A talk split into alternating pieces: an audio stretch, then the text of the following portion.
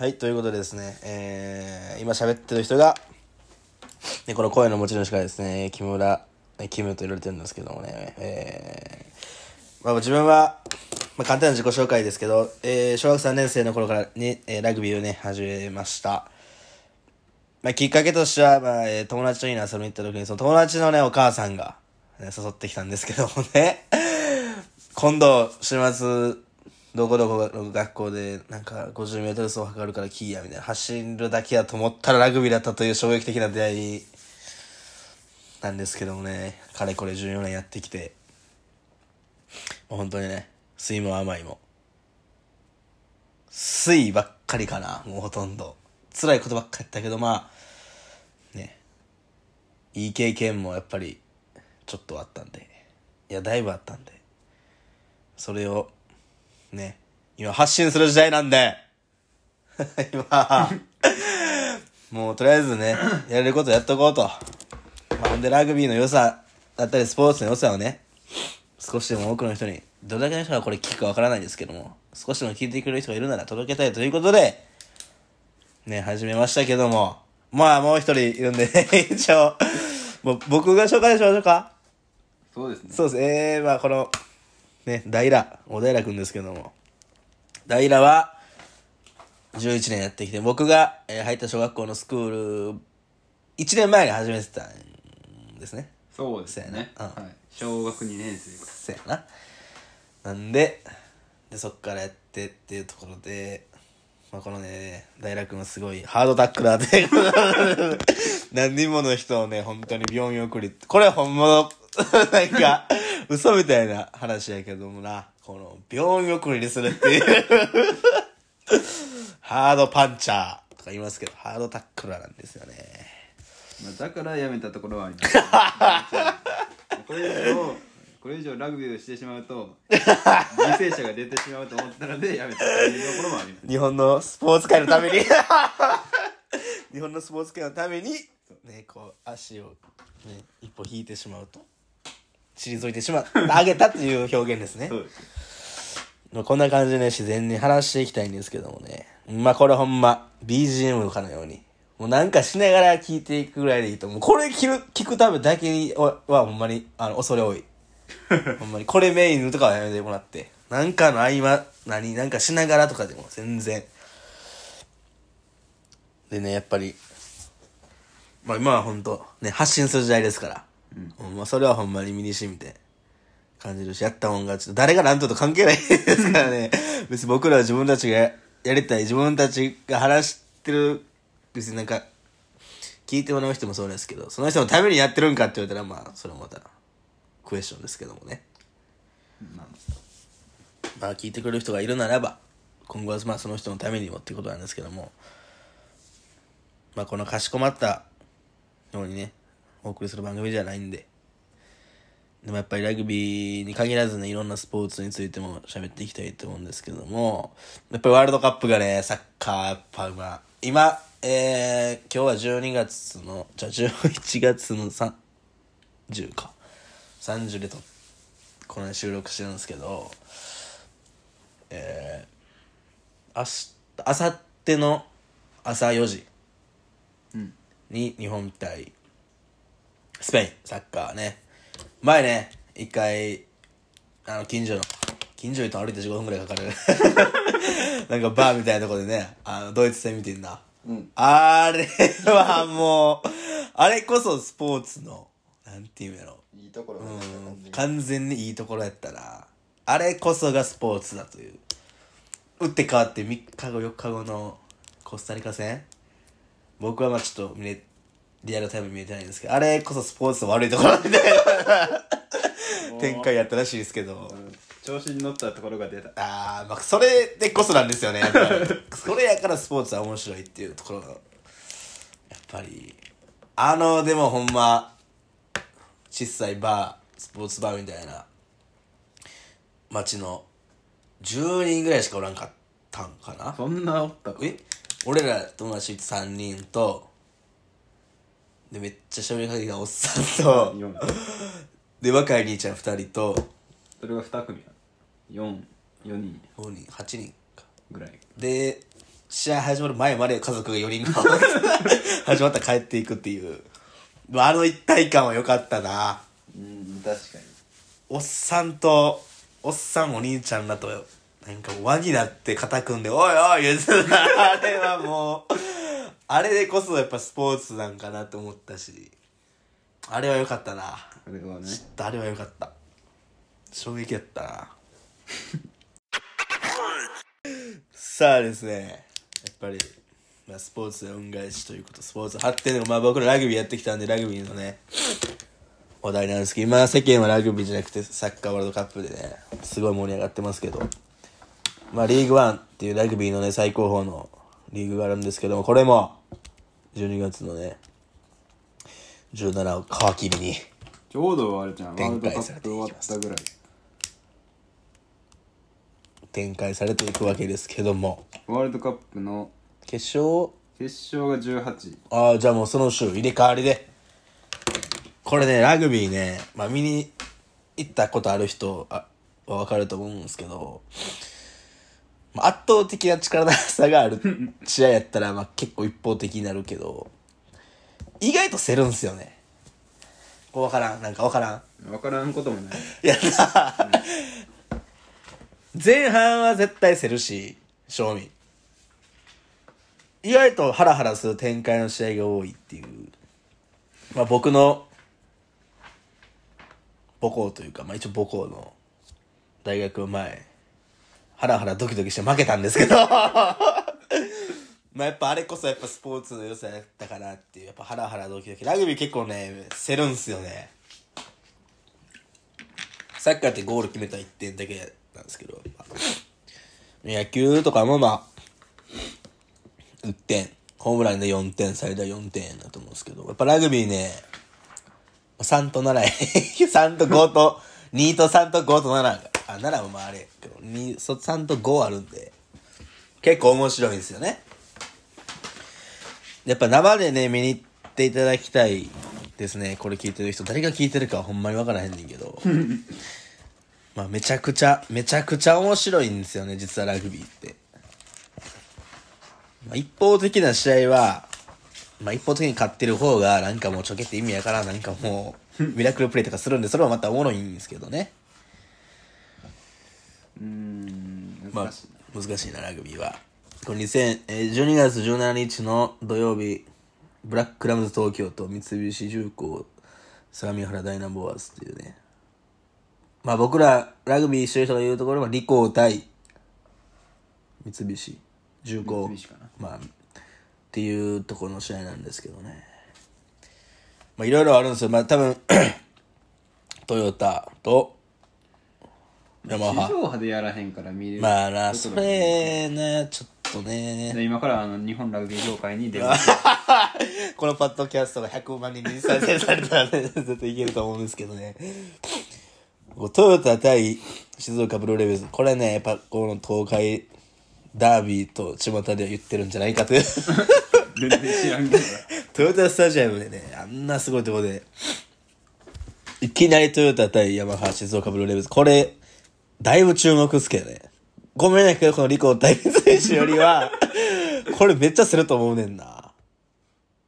これ結構、毎回するし、これも結構、おえ10時40分って埼玉ワイルドナイツ対東芝ブレイブルーパス東京。これ、日本テレビ系関東ローカル。ああ、ちょっとワワックですね。J, J スポーツでしょ絶対これも結構熱いと思いますし、日曜日のこのね、花園近鉄アイナーズ対、この試合もまあまあせると思う。結構俺はせると思うんだよね。その次や？サンゴリアスおえ？開幕戦でサントリーと久保田っていう。面白い試合多いこのキャノン対こ神戸もおもろいな。ん全部おもろいわ。1718はな全部、せるな。それも分からない一番最初の試合はどっちかがここまで来るかもしれないしまあ、このね、僕こう、やっぱこう、まあこの、ここっからもうほんまラグビー知ってる人しか分からない会話に なってくるけどもやな、このリコーの選手を見ていきますわ。まずリコーはね、まあ、これ誰が聞いてるか分からん、まあ、メインタイだ。うんこのジャパンね。このジャパンの、やっぱ日本代表に選ばれた選手は、1週間前まで試合が、え？あったんだ、多分。あったちょうど1週間前ぐらいの試合があって、イングランドとかフランス行ってて、多分今合流してるぐらいやと思うけど、もう、あと2、3週間に開幕で、試合出るのかっていうね。どうやろうなこれ、どうなんやろうな、ほんまに。出るんかな出そうやけどって感じやけど、休む時ないなっていう代表組は。三菱やからな。まあまあ、各、一応リコーの方が強いかな？ちょっと前評判的には。どうなんやろうな。ちょっと微妙なところではある。三菱っていうのはあれ？去年2部やった？去年ちゃう？二部え去年2部え？去年？上がってきた。昇格組ということで。まあでも、なんかメンバー的には、まあでも、メンバー的には、やっぱりメイン体だかな、注目、やっぱ日本代表。松橋周辺も結構俺好きやねんけどな。この、こいつ結構好きやねんけどな。俺南好きやで 大東文五世のから大東文化行った。これ確か相手からしたら嫌なタイプのハーフって感じちゃう、相手にこれおったらちょっといやらしいなっていう。ところでね。まあこの堀米浩平なこの YouTube をやってるけど。これたまに見ます。僕結構見るけどな。結構おもろい。俺は好きやしおもろい。宣伝しとけよ。うん、俺は好きやからおもろい。いつかお会いしたら。そんなことあるか言うて。三菱は？三菱は。そんな前なことある？ない。もうすぐ裏じゃん。だ三菱結構多いなっていうんまあなんか三菱の選手はねあんまり知らないっていうのが正直なところ。聞いたことある選手が。あこの奥平。言う？あれ感覚のあの塩谷とかいう？俺俺らとまあ戦友というかまあな水も雨も経験した中学3年間の招待と同期やし。福山龍斗もねああ近代のね。ジュニアジャパンは入ってないあんな20かあんな20入ってたよ168の88キロという。やっぱまあ、うん、体格は関係ないんだという。そう。素晴らしい。俺はこの写真にも注目したい。知念優。32歳やっぱ やっぱ沖縄やな。順天堂大学院から。すごいな。ええ日本代表もあ入ってたんか。ハンマー投げ出身。えこれ東芝おった人やえー、あ知ってんだよ俺これ知念すごいなハンマー投げ出身からっていう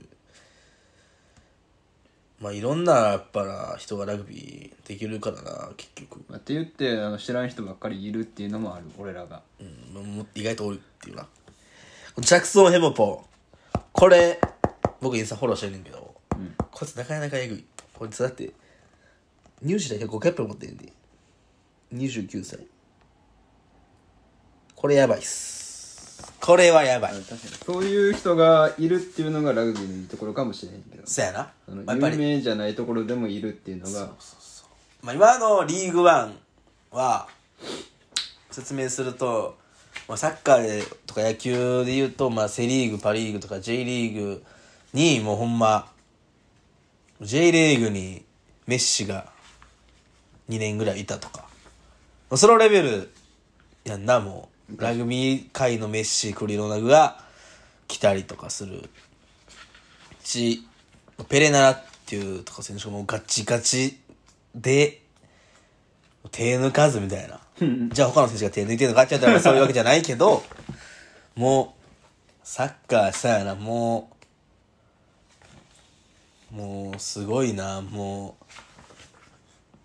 うネイマールが本気でやってちょっと弱い。ネイマールが日本に来てて日本でちょっと弱いチーム入って優勝争いちょっとかじるぐらいまでするっていう。これはほんまにすごかったな。あれはすごいな ペレナラ。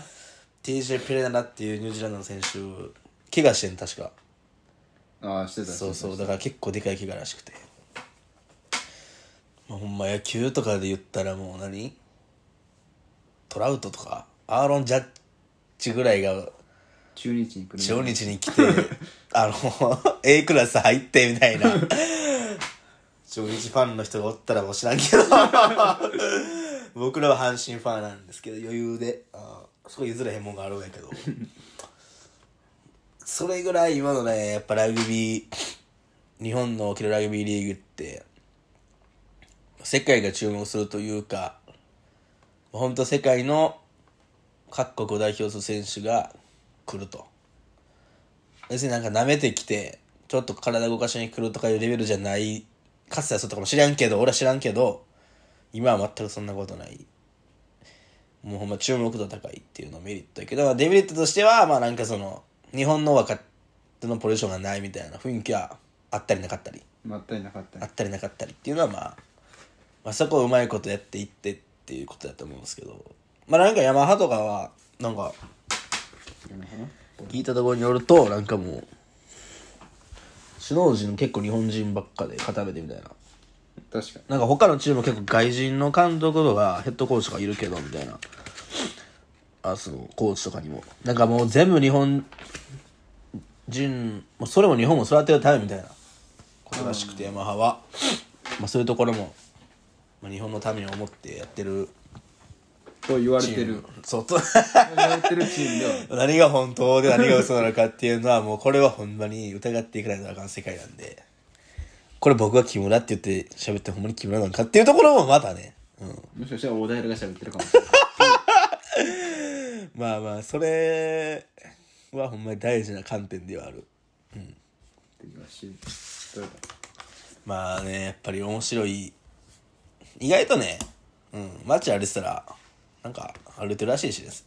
東京とかの人よう会うらしいし渋谷とかで。それはあんま言わんとくけど。言ってもうてるけど。ね 結構いるらしいんでラグビー選手。てかこうラグビーメーカー今ってモードあるんですけどなんかほんま知らんような。ごめんやけど知らん人もおるからな。やっぱ外人が多いと思うよな。J リーグとかセ・リーグに比べてセ・リーグパ・リーグまあどこかにも助っ人外国人と言われる人外人がやっぱり多いのがやっぱラグビーやと思うし。まあでもそれも一つのまあ魅力からまあ多国籍というかワンチームというか。まあそれもそうやしあの15人で試合やってるけど、うんうんうん。出てる人っていうか、あの乗ってる人がほとんど出るから、そのサッカーと違ってあの選手名鑑だうんったらさ、うん乗ってない人もさいるやん。うんうんうんうん。という考えるとそのラグビーを乗ってる人しか出えへんっていうところもあるから。全員が乗ってるやん。このチームに所属してる人うん。全員が乗ってるから。これ一つあるだけで全部のことこのチームのことを全部知れるから。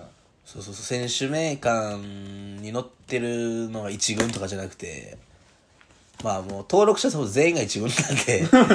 と選手名鑑この表紙に載ってる人が全員出るというね。だからこれ持って会場に行ってそそこに載ってない人が出たら場合はもうおかしい、もうそれはもうそれはもうあのコンフィン日本協会に電話した方がいい。えー、この12月17、18で開幕するリーグワンで僕が 注目してる対戦カード。グリーンロケッツ統括対花園近鉄ライナーズってことで。昔は NEC グリーンロケッツってね、対、えー、近鉄ライナーズっていうところで、このね、対戦カードは僕は非常に注目していますね。近鉄は昇格組ということで、うんえーまあ、勢いがあるんじゃないかというところと、まあ、NEC ね、これ、これ資料を見ると、不戦勝以外ちゃんと勝ってない。入れ替え戦のホンダに勝って、2回目は負けてるけど多分、得失点かなか、一勝一敗やったら、か分からんけど、とりあえず NEC 残ったんで、NEC と昇格組の近鉄が戦うってとこで、僕はこの NEC のね、ニック・フィップスっていう33歳のスクラムハーフ、オーストラリア代表72キャップ。僕結構、なんか暇あったらラグビー見てて、特にハイライトめっちゃ見るんですけど好きで。2017年とかもう18年とかのスーパーラグビー、まあ、スーパーラグビーっていうのはオーストラリア、ニュージーランド南アフリカの南半球3カ国のクラブチームのリーグ戦まあメジャーリーグみたいな。これほんまメジャーリーグって感じやなもう。ん。うラグビーその野球でいうところのぐらいのリーグでバリバリで出たニック・フィップス。しかもオーストラリア代表の72キャップ72試合にオーストラリア代表で出るっていうこれめっちゃ前から出てんねんこのニック・フィップスって。もう10年前ぐらいから多分なんならメンバー入ったりしてるぐらいの人で。俺は結構好きで。72キャップ田中文明選手。うん。まあ諸説ある田中文明選手。も日本代表75キャップですよ。あのテレビとかちょこちょこでやつはまだラグビー日本のラグビー界ではまあ露出度高いんちゃうかっていう。田中ちっちゃいね。あのハーフの人。75キャップニックピス72オーストラリア顔がねあとこれタンゲレナイアラボロこれもうえぐいんやこれほんまにやばいこれねオーストラリアの2キャップしかないけど195センチ、130キロのこのウイングです。この映像あるねんけど、んよう YouTube で、ナイアラボロってこの、ローマ字とかスペルって出てくるんだけど、バケモンなんですよ、もう、戦車。どこの人？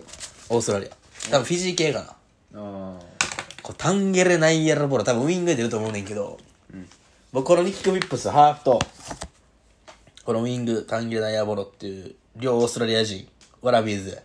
ワラビーズの二人が、俺はすっごい注目してて、あ、レメキもいるんか。うん首相。これが相手の僕、近鉄ね。近鉄、やっぱり、関西やし、まあ知ってる人も多い。名前わかるとか、顔わかるとか知ってる人多いし。で、ハーフでいうところの相手のニック・フィップスに対して、この人らああそっちなか、ゲニア。ゲニア。ゲニアも、確かにこっちやな。オーストラリア110キャップや。あのニック・フィップス、NEC のもう顔、オーストラリアの顔と言うてましたけど、72キャップの、はるか40キャップぐらい上回る、110キャップ持ってるウィル・ゲニアっていうオーストラリアの、多分、もう10年前、5年、5年、6年前とかはずっとウィル・ゲニアとニック・フィップスやったと思うんで、あの2倍、2倍多分ハーフやってたと思うんだけど、この対戦めちゃくちゃ熱いし、で、ウィングでいうところのやっぱこのね、片岡さん。この片岡亮介さん。いやもう、かましで分かったこと？フィフィタ。フィフィタな？この3枚このね、まあラグビーマガジン、この、何月号よ、これ。何月号とかなかったっけ ?10、まあ11月に出た一番最初のやつにそうやな。10月号か、じゃあ。10月か、10って書いてあるじゃあ10月号ね、まあ持ってる人、このね、ニック・フィップス取り上げられてるんですよ。各チームの一人ずつなんか取り上げられてるみたいな注目の選手っていうところがあって、ニック・フィップスが取り上げられてる裏のページが片岡亮介、片岡さんなんですよ。これも何か ね、なんか、偶然なのか偶然じゃないのか。だって他、だってヤマハの前と後ろ神戸と、え、リコーやから、全くじゃ、NEC と近鉄が裏表になってるっていう、これまた粋なね、偶然やと思うねんけど、こういうところからも僕は、この相手のハーフ団、ハーフ団というかニック・フィップスとタンゲ・ナイアラ・ボロっていうところで、誰が相手するんだと、近鉄は。ウィル・ゲニアのハーフと、まあ片岡亮介、片岡さん、まあ一応先輩なんで、ほんまにお世話になってたんで、めちゃくちゃ、この、去年11試合全部先発やっていう全部先発っていうね。と、フィフタ。かなまあ、フィフタは結構名前、まあ、文章法取り上げられてたけど、結果ラグビー界でしか変わる文章法は伝わってないっていうね。まあ、それはそうやねんけど、多分。フィフィタが日本代表で帰ってきたから休ませるとしたら多分木村智也だと思キムトモっていうね、言われてるな。でも、フィフィタは結構、近鉄だとセンターで出がちちゃう。いや、あ、そうか、よからんか。でも、この内野なものに対して、この片川さんが、絶対出るやん。でも、正味、片岡さんは正味去年絶対全部出てんねん。絶対出るやん。バシレが怪我してるかしてへんかも分からんしマシレは俺フルバックの方がいいと思クーパー怪我してるらしいんでうじゃあちょっとあの諸説あの裏から入った情報で怪我してるらしいんで だから今シーズン出るんかも危ういみたいな。らしいんで。じゃあもう吉本拓実あ吉本さんね。吉本さん体やばいほんまに。吉本マネキ拓実岡村浩二塩沢彌仁で片岡亮介矢吹。まあ確かに岡村浩二とキム友ずっと出たな。去年も。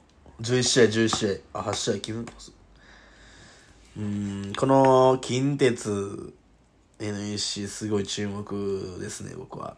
でやっぱりこの宮下大輝。彼ね彼のまあほんまに彼僕もまあ知り合いというかまあほんまに深い関係なんですけど。深い関係？こいつはねこの紹介文みたいなのあるんですよ選手名鑑で、うん。ハードタックルで心をつかみ笑顔で人を魅了する。もうわけわからん何？か 誰が書いたん？多分本人が書いてるわけないと思うねんけど。まあこれは何だと。さすがに笑ってしまったな。笑顔で魅了してんの？見たことないそんな。まあこの第一節の注目カードは NEC 対ね近鉄花園ライダーズなんですよね。まあねこんな感じでね第1回撮ってみたんですけどね。まあでもこんな感じでまあね今後もラグビーに限らずサッカーねラグビーでサッカーいろんなことを取り上げてこのテーマにつテーマについて喋っていく感じでね、うんうん、今回こうラグビーの開幕戦とっていう感じでやっていこうかなと思ってます。ね、うん、やっぱ1回目ってことで何押したらいいか分からんけどまず行動と、うん。うん、考える。考えて行動違うと。行動して考えるんだと。さっき動くと。行動あるのみだということで送らせていただきました。ありがとうございました。ありがとうございました。終わりです